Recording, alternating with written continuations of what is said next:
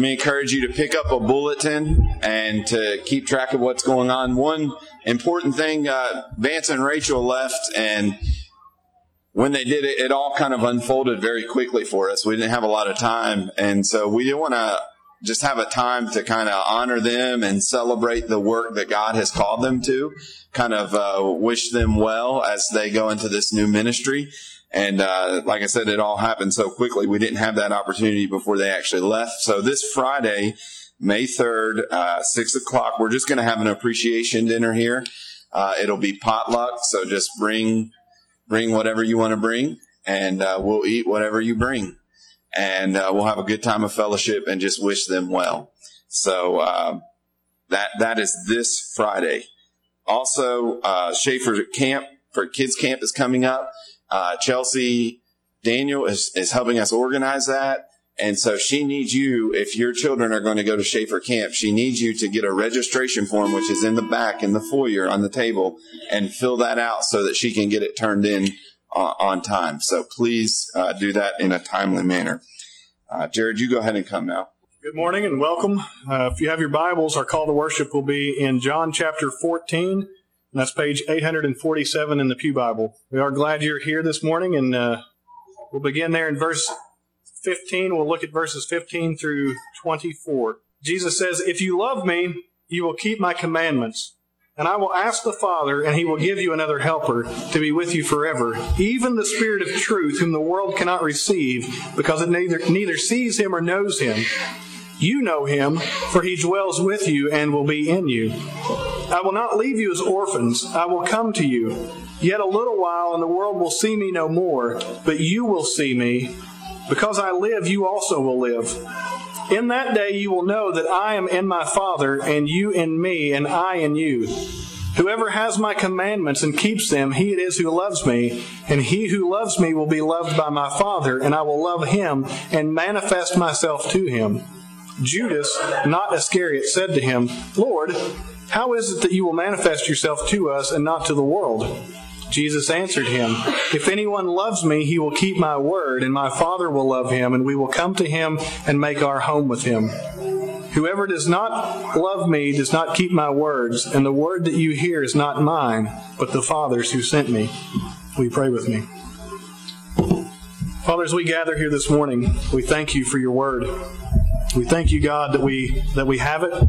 But more than that, we thank you that we have the Holy Spirit.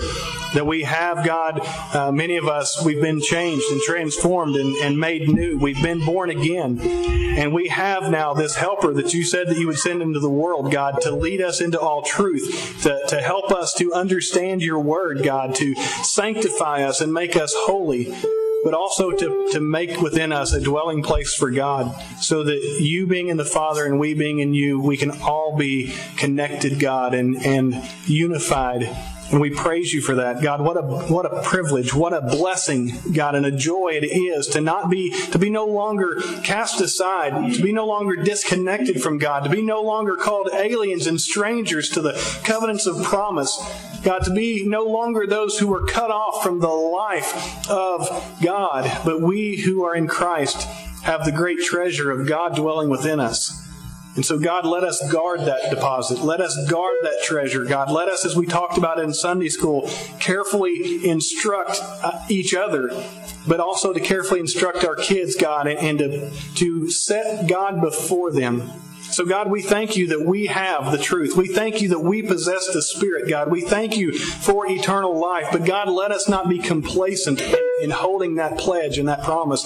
Let us also, God, seek to implant life in our kids in every way that we, humanly speaking, can do so, God. That we would saturate their minds with the Word, that we would be pouring into them the truth of God, that we would be, as the Word says, diligent, God, to uh, to do this work, and, and, and keeping in mind that that's this process of, of, of wearing down, of shaping, of, of sharpening, of sculpting, God, their minds and their hearts around the truth of your Word. So, God, help us as, as parents as individual members of Union Baptist Church, as a church collectively, to be diligent, to be about the work of discipleship, to be diligent, God, to guard that deposit of faith so that it's not just something that dies when all of us who possess it die, but that it would be reproducible in generation after generation after generation, that we would hear what Jesus said in the Great Commission, and that we would make disciples and teach them to observe all that you've commanded, which actually includes making disciples.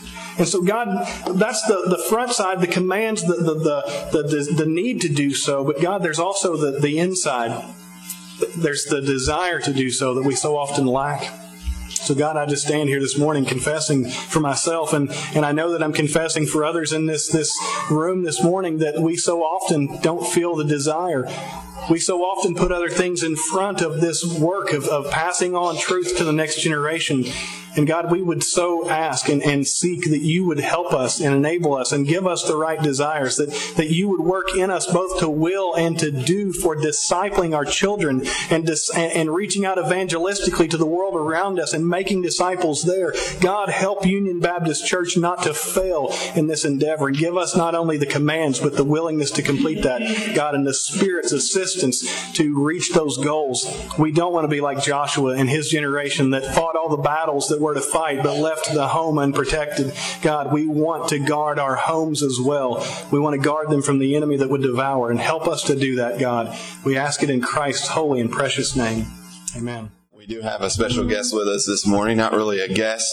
Uh, Brent and Julie are obviously members of our church here, but Brent is uh, the director of missions of the Blackford Breckinridge Association, our association, and uh, it's our joy and honor to have him here this morning to, to speak to us. I um, asked him to, to preach he's been a blessing to us as a church, and his family's a blessing to us. And he's uh, the Lord is using him to do a great work in in our association. So we're we're uh, grateful to have him here this morning. And Brent, you come and bring us God's word.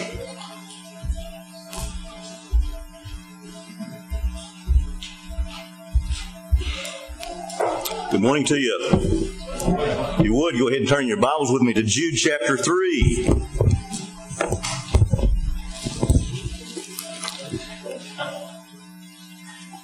You somebody got that, didn't you? How about verse 3? We're going to read a little bit more than that, but we'll start there. It's good to know somebody's paying attention. Now, let's just see if I can hold it all together for a few minutes, right? Um, you, know, there's there's some there are some things that as you are in different churches, like I am from week to week, oftentimes preaching. Sometimes the great challenge is knowing what to say to a congregation. But I'm realizing increasingly that there are some things that we just always need to hear, that we always need to come back to, and and I think Jude speaks to one of those issues that is always before us, that was made. Uh, that reality came fresh to me back in, in the fall, about the week before Thanksgiving last year. I was listening to the news one day and heard two stories put together I would have sworn beforehand had nothing to do with one another. And, and it was between two names that many of you will recognize this morning. A man named Jim Jones from back in the 1970s. He had great notoriety. The other is Horatio Spafford, the man who penned the words to It Is Well With My Soul.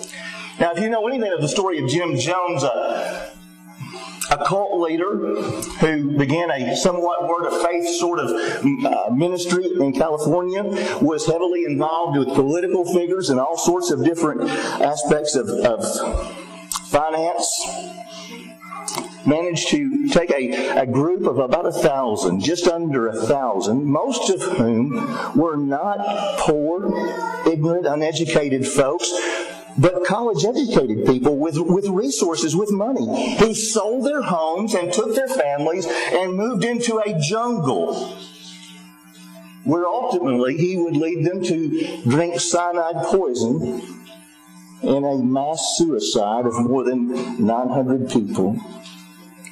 Now, what in the world does that have to do with Horatio Spafford, the man who penned the glorious gospel truths we sing, and it is well with my soul? Well, after penning those words on his way to England to meet his wife, If you know the story, he penned those words on a ship going to meet his wife after, after the ship his wife and three daughters was on had sank in the Atlantic Ocean. There, his three daughters died, and he penned the words to that very near the site of their drowning, the ship that sank with them on it. When he came back to the States, he very quickly became disgruntled with the church he had been part of and decided he'd start his own. Appointed himself not merely as a pastor, but soon declared himself to be an apostle speaking new revelation from God.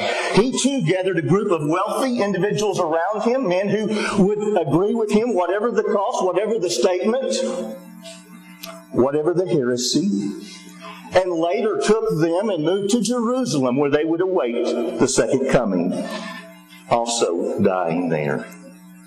Far from the gospel, far from the truth.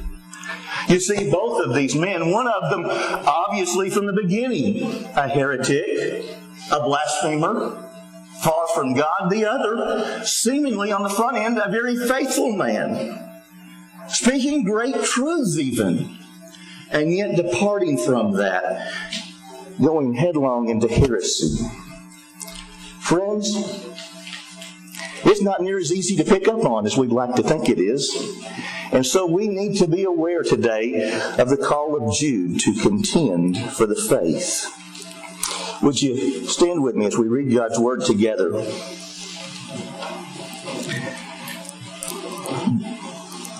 Jude writes, beginning in verse 3 Beloved, although I was very eager to write to you about our common salvation, I found it necessary to write appealing to you to contend for the faith that was once for all delivered to the saints. For certain people have crept in unnoticed who long ago were designated for this condemnation. Ungodly people who pervert the grace of our God into sensuality and deny our only Master and Lord, Jesus Christ. Now, I want to remind you, although you once fully knew it, that Jesus, who saved a people out of the land of Egypt, afterwards destroyed those who did not believe. And the angels who did not stay within their own position of authority but left their proper dwelling, he has kept in eternal chains under gloomy darkness until the judgment of the great day just as Sodom and Gomorrah and the surrounding cities, which likewise indulged in sexual immorality and pursued unnatural desires, serve as an example by undergoing a punishment of eternal fire. Yet, in like manner, these people also, relying on their dreams, defile the flesh, reject authority, and blaspheme the glorious ones. These are grumblers, malcontents following their own sinful desires. They are loudmouthed boasters. The predictions of the apostles of our Lord Jesus Christ. Excuse me. But you must remember, beloved, the predictions of the apostles of our Lord Jesus Christ. They said to you, in the last times there will be scoffers, following their own ungodly passions. It is these who cause division, worldly people, devoid of the Spirit but you, beloved, building yourselves up in the most holy faith and praying in the Holy Spirit, keep yourselves in the love of God, waiting for the mercy of our Lord Jesus Christ that leads to eternal life, and have mercy on those who doubt. Let's pray together. Father, we give you thanks for your word this morning and the chance to gather around it, both as we sing its truths and as we look at the, the scripture itself. God, help us to hear this, not, not as an ancient word, but as your word to us here in this place on this day. Lord, let me speak with clarity. Let us hear with humility that we might all be edified and brought near to you. For it's in Christ's name we pray. Amen. Jude begins with the address, beloved. He has a love for those whom, to whom he is writing.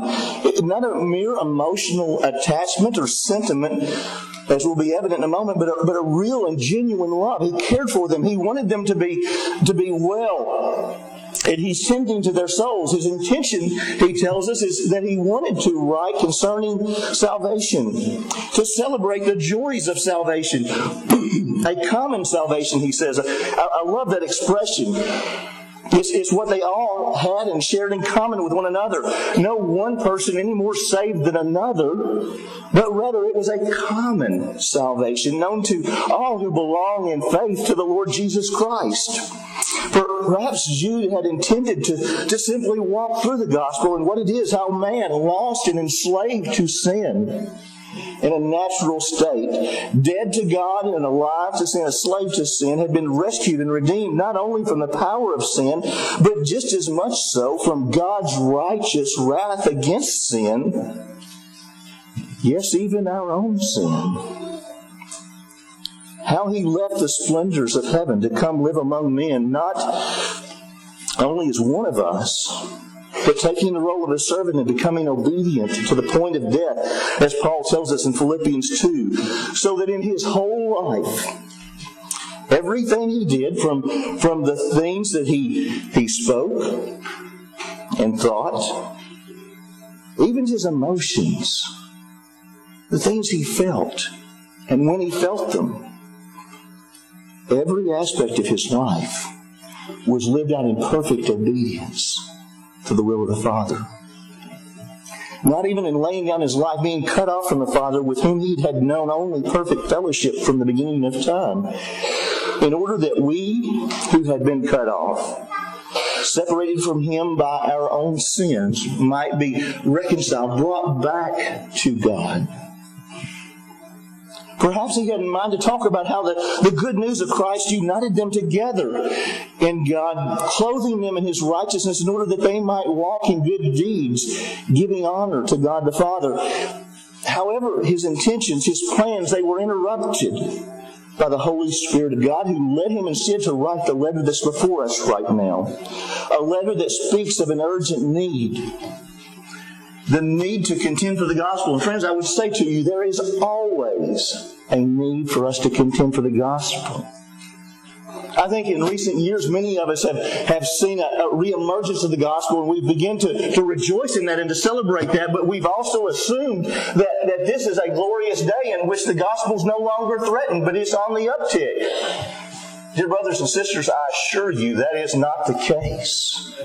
We have seen a we have seen a renewed interest in the gospel, and I am grateful for that, and we ought to celebrate it. But we're fools if we believe that it is, not under attack even in our midst.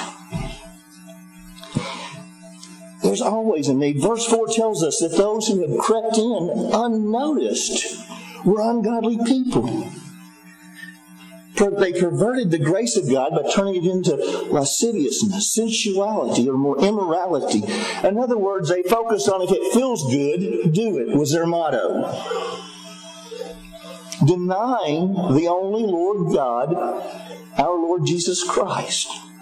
So the salvation which Jude wanted to write to them about, to celebrate, was under attack and was being compromised, and they needed to rise up and contend for the faith as it had been delivered unto the saints once for all. It's important for us to recognize here that, that Jude doesn't call them to contend for a faith or some faith or their faith.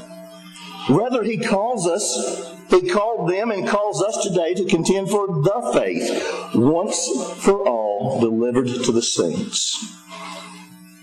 First, they had some among them, those who had crept in, they used the grace of God as an excuse for sin, and their desire for and choice to sin betrayed their claim to serve Christ.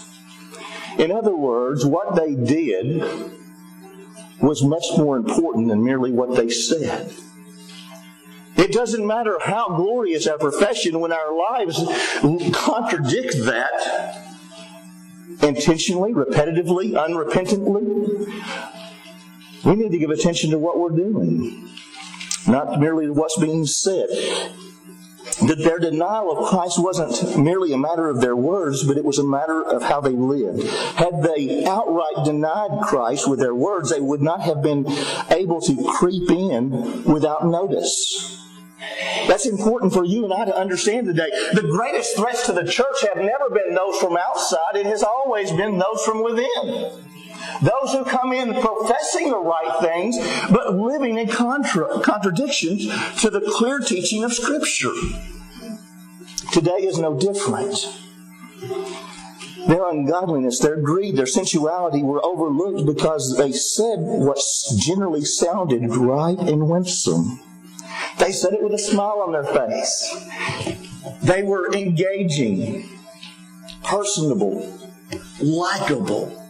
How could, how could such men as this be that far off from the gospel? And yet it's clear that they were. Recently, I was in a conversation, and without divulging all the details, what one man had recently proclaimed and preached and said, which was in outright defiance of the Scripture, it, it was laughable to anyone who knew the text at all. And one of the folks in the group said, You know, but I like him. As though that had any bearing, as though it made any difference. I like a lot of ungodly people. One of the nicest guys I ever knew was a, was a fellow I served on a tank with when I was in the Army. We lived together for months. Nice guy. But as lost as a goose in a hailstorm. Folks, being likable doesn't make people true or faithful. In fact, if you look at the scriptures, what you often find is it puts them on the outside of the camp. It lands them in jail. It gets them beaten. They seem to be the guys not too many people really cared for. Just a thought. This isn't anything new. In, in his Sermon on the Mount, Jesus said this. He says, Why do you call me Lord, Lord, and do not do what I tell you? And in John 14, he, he says, Whoever has my commandments and keeps them, he it is who loves me. And he who loves me will be loved by my Father, and I will love him and my, manifest myself to him. To manifest is simply to, to show up, to be present. Jesus answered him, If anyone loves me and will keep my word, and my Father will love him, and we will come to him and make our home with him. Whoever does not love me does not keep my words. And the word that you hear is not mine, but the Father who sent me. The, the, the connection here is, is very simply this. Notice how Jesus ties loving him to obedience, the keeping of his word. We try to dichotomize it, to make room for that, to make excuses for that. But Scripture does no such thing. It's important for us to know the grace of God is not principally about reforming our behavior, but it's changing our heart's desire.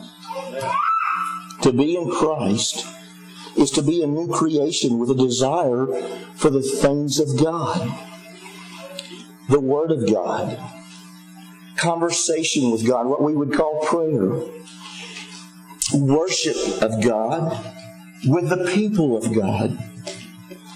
If we have no desire for those things, what evidence is there that we love God? If we don't desire for to Him, if we have no desire for Him in the here and now, why in the world would we suggest we want to spend eternity with Him where He will rule perfectly? It's absurd. Those who crept in were saying the right things, but they desired the wrong things. Their desire, their heart, their love was still for the things of the world. And so we need to contend against compromises to the faith still yet today. It's important for us to recognize and be aware that the enemies of the gospel have not diminished, but instead have increased and become even more subtle, making them more dangerous. You see, dangers we can see usually don't pose a huge threat to us. It's the ones we don't see coming, isn't it? Of course, there's the obvious groups we could talk about. Jared mentioned Mormons in, in, in Sunday school this morning. If you're familiar with the, the, the Mormons at all, you understand they're, they talk about Jesus, but they have a whole different definition for Jesus. I know that firsthand. I, spent a, good bit of time in, in younger years witnessing to and ministering with Mormons, and, and they would often tell me, repetitively tell me, that they believed in the same Jesus I did. But when I defined him biblically as the only begotten Son of God who, who came from heaven to earth in order to took on human form in order to, to live a life of perfection and die in our place, atoning for our sins and providing us the righteousness without which we cannot see God. I never one time had a Mormon say, you know, that's the same God I believe in. That's the same Jesus I believe in. Rather, they would recognize, no, that's not the same one. There's Jehovah Witnesses who deny the, the deity of Christ and, and, and, and, other fallacies. There's the Roman Catholics who deny the absolute authority of Scripture, choosing rather to trust, rather than choosing to trust God's Word alone, they, they empower their church's hierarchy with authority, who also denies the finished work of Christ. Obvious differences. But I'd suggest to you that there are many more subtle and cunning groups today. Groups that are readily making their way into our lives, some of them in our congregation, some of them in our social media feed, some of them on the television programming that we watch and listen to, some of them in our Bible studies, published by our very own Baptist publishing companies. Chief among them, most common among them, would be the Word of Faith movement. Historically, it was often referred to as the name it and claim it religion. It takes much of the it makes much of the power of positive confession and, and always being positive. A much more effective strategy for winning with people than with God, by the way. His motto is, is God wants you to be healthy and happy. Wants you to be enjoy all that, that life has to offer. In fact, I, I listened to a, a, news report this last week in which Joel Osteen was quoted as saying, Anyone who calls you to deny yourself is from Satan. I hope that you know the words of Jesus in Matthew 16 that if any man would come after me, that would include women, by the way, it's a generic form if any man would come after me, let him deny himself, take up his cross, and follow me. This movement often speaks of holiness, but, but only while it's simultaneously feeding discontent and greed in our lives. It refuses to teach God's word systematically, but, but instead opts for bits and pieces that are pulled entirely from their context and distorted beyond recognition. There's liberalism. Liberalism denies that Scripture is in its entirety the Word of God, inspired by God without any error.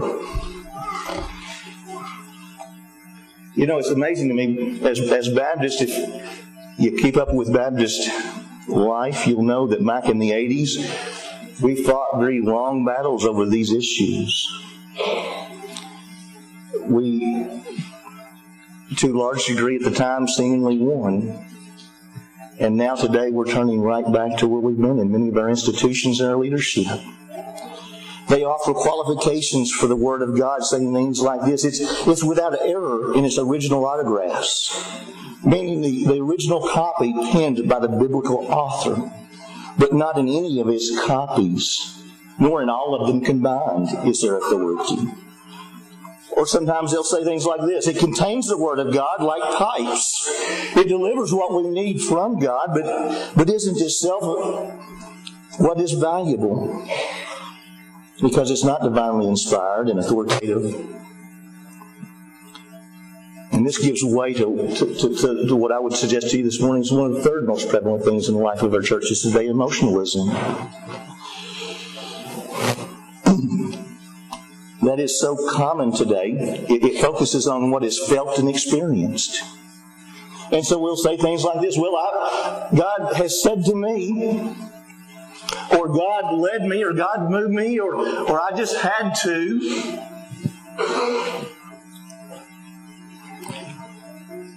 It gives priority to personal experience and perceptions evidenced in expressions such as, well, as what I just, just shared with you, suggesting some special dispensation of revelation that's unique to the individual. In other words, it says, I have some experience with God that trumps what His Word says. I don't have to be obedient to the Word because God has led me. Sometimes they'll even be honest enough to say, Well, I, I think, or it, it, seems to me, and such thinking will inevitably overshadow any reference to Scripture. Dear friends, this is in the air we breathe, it's all around us. And it gets said in a hundred different ways. But it comes down to the very same things over and over again. As we start to step away from and around what the Scripture says to us, rather than being willing to adjust our lives and thinking to it. We'll trust our education, we'll trust what our friends say, we'll trust what our gut tells us. But we won't trust the Word of God. All of this feeds into what is becoming more widely known as the social justice movement, which also undermines God's Word by shifting the focus and how to respond to God as individuals to how we must act in, as groups in order to promote justice and on a societal basis rather than pursuing justice and acting rightly in our own lives. In other words, it focuses on perceived injustices of groups and classes such as minorities, women, the LBG, LGBTQA plus movement, and so on with whoever might seem to be oppressed in some fashion. It calls for reparations to be made to groups that have been oppressed.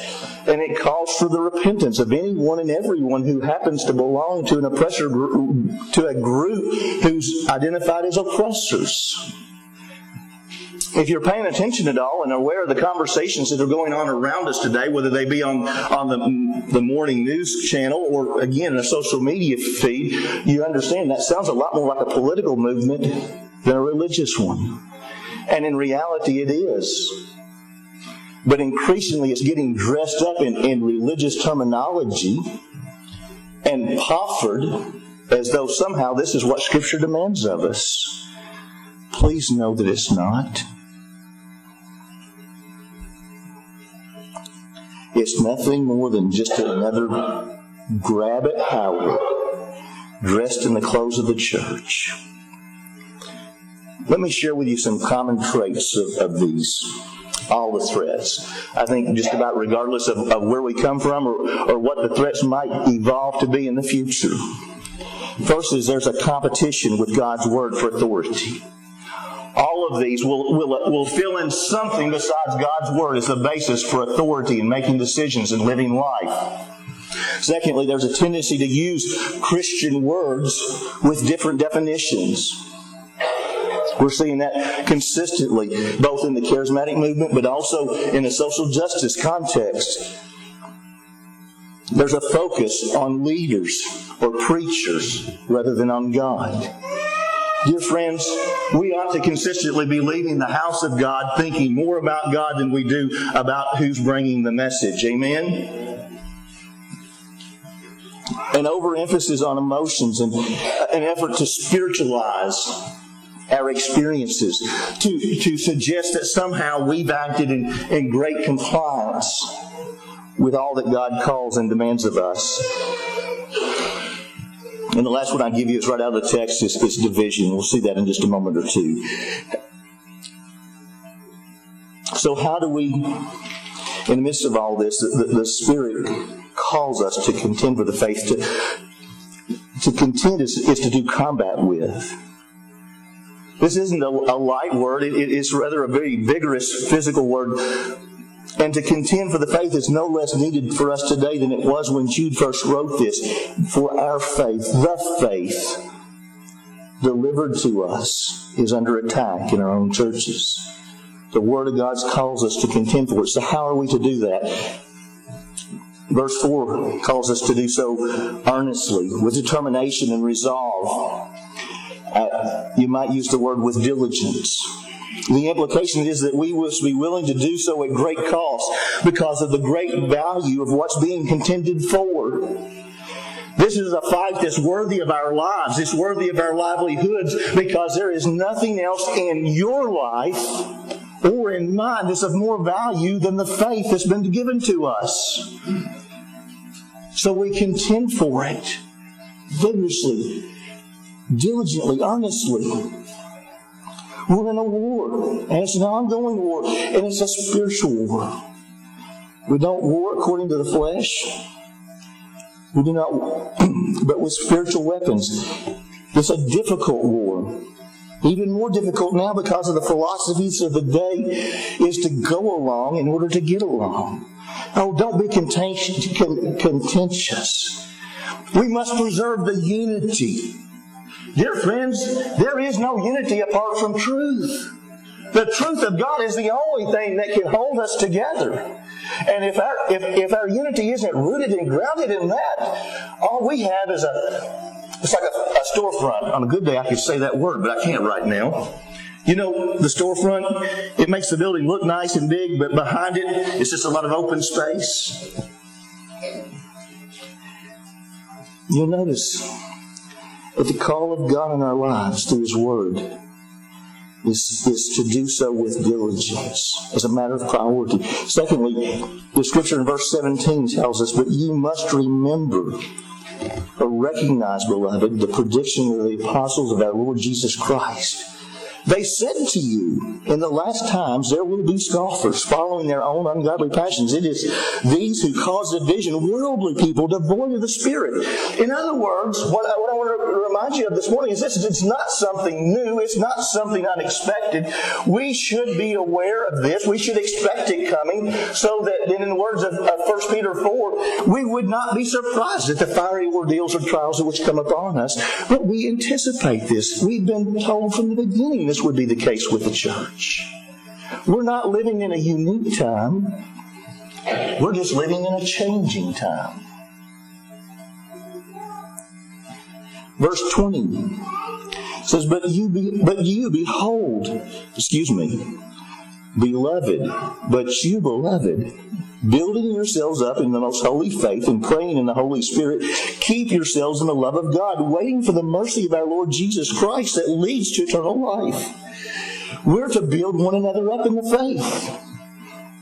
This is a common instruction in the New Testament. It's repeated again and again. Let us, let us consider the words of, of Hebrews 10 where the author there says, Let us consider how to stir up one another to love and good works, not neglecting to meet together, as is, the, as is the habit of some, but encouraging one another all the more as you see the day drawing near. Think about how that defines our time together that's not merely a come sit on the pew and listen to the pastor or the preacher or the Sunday school teacher or the worship leader, but rather this is a place where we're to engage one another, stirring up one another. We're participants in what's going on here as a worship service and in our time together on Sunday. How, how the conversations we have with one another how we point one another to the scriptures, to faithfulness, is as crucial in this element as anything else we do and we'll never be the people God's called us to be if we don't learn to and then practice this process. Hebrews 3.12 says, Take care, brothers, lest there be in any of you an evil, unbelieving heart, leading you to fall away from the living God. You see, this is a word to the church, to you and I, to take heed, to be careful, lest there be in one of us an evil, unbelieving heart, leading us to fall away from the living God. But exhort one another every day, as long as it's called today, that none of you may be hardened by the deceitfulness of sin. So once more, we see that a safeguard against unbelief, against being led away by false teaching, is, is exhorting one another, just as we are also commanded in Ephesians and Colossians. Colossians 3 says, Let the word of Christ dwell in you richly, teaching and admonishing one another in all wisdom, singing psalms and hymns and spiritual songs with thanksgiving in your hearts to God. And whatever you do, in word or deed, do everything in the name of our Lord Jesus, giving thanks to God the Father through him. You see, we need to be rooted and grounded in God's Word. If you're keeping up with the blanks, it was earnestly, remember, and together. We're called to edify one another. D is, is, is praying in the Holy Spirit. This is one of those places where I was uneasy because the phrase that Jude uses is also a phrase that has so commonly been hijacked in our culture today. And so we talk about praying in the Spirit. Some of you have already gone there. Your minds are, are reminiscent of, of, of some service you sat in led by charismatic who tried to foster some mystical emotional experience for you in this process. But what I'd say to you is that Scripture defines this for us. Let me share with you a few of the, the passages that do that.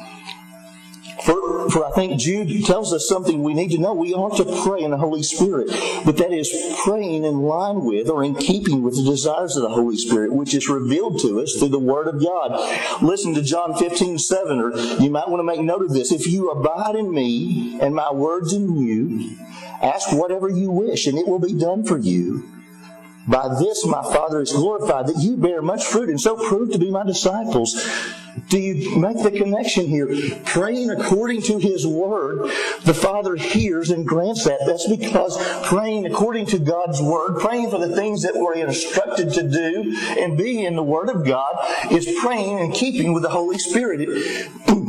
We're to keep ourselves in the love of God, looking for the, the mercy of our Lord. That's E, just relying on the mercies of God.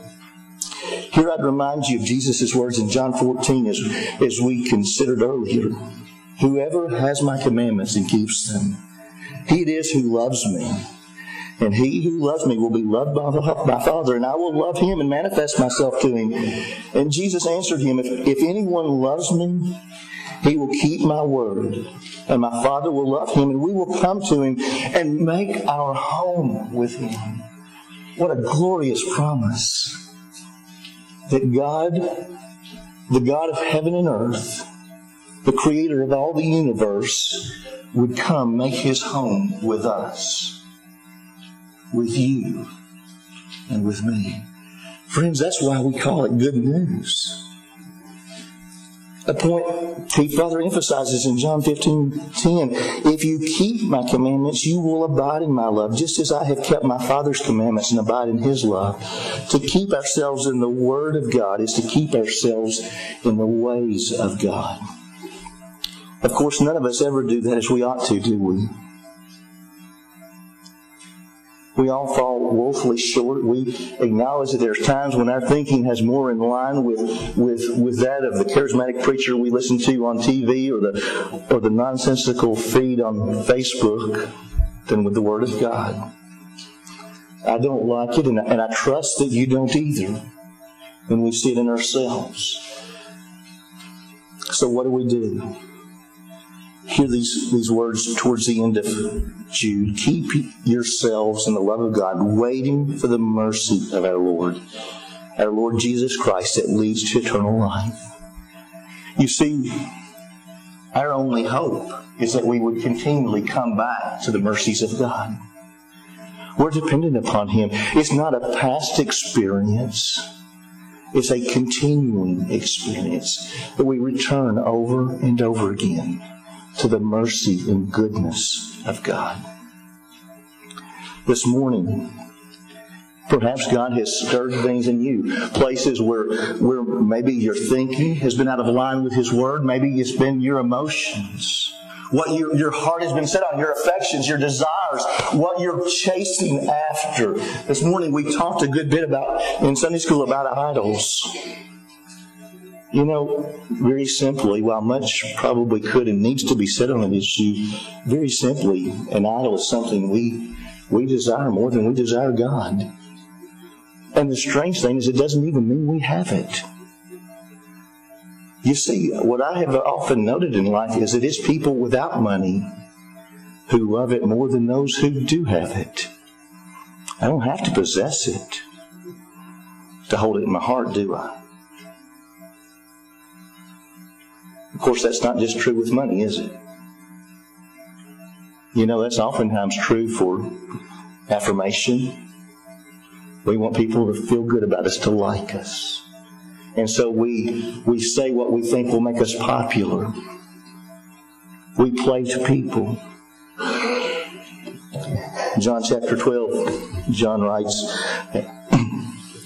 It says that many of them, regarding the Pharisees and religious leaders, says they believed in Jesus, but not pub- publicly, for they desired the approval of men more than the approval of God. Oh, that that would not be us.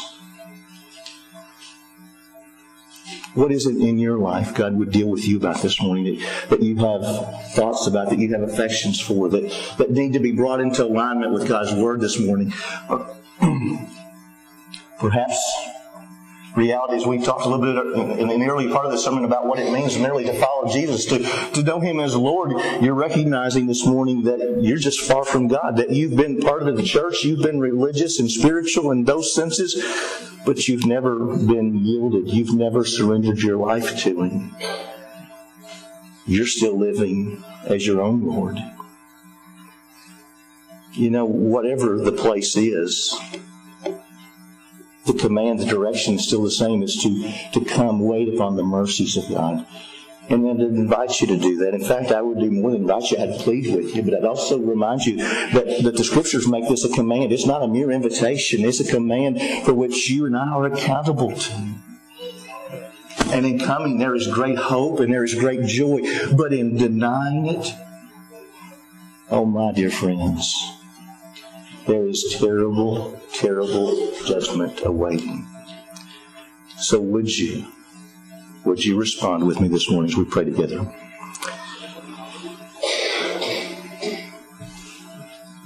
Oh, Father, that you would take your word, your word right now, and begin to, to cultivate that into the ground of our hearts. Our tendency, Lord, is that we, we will move on very quickly.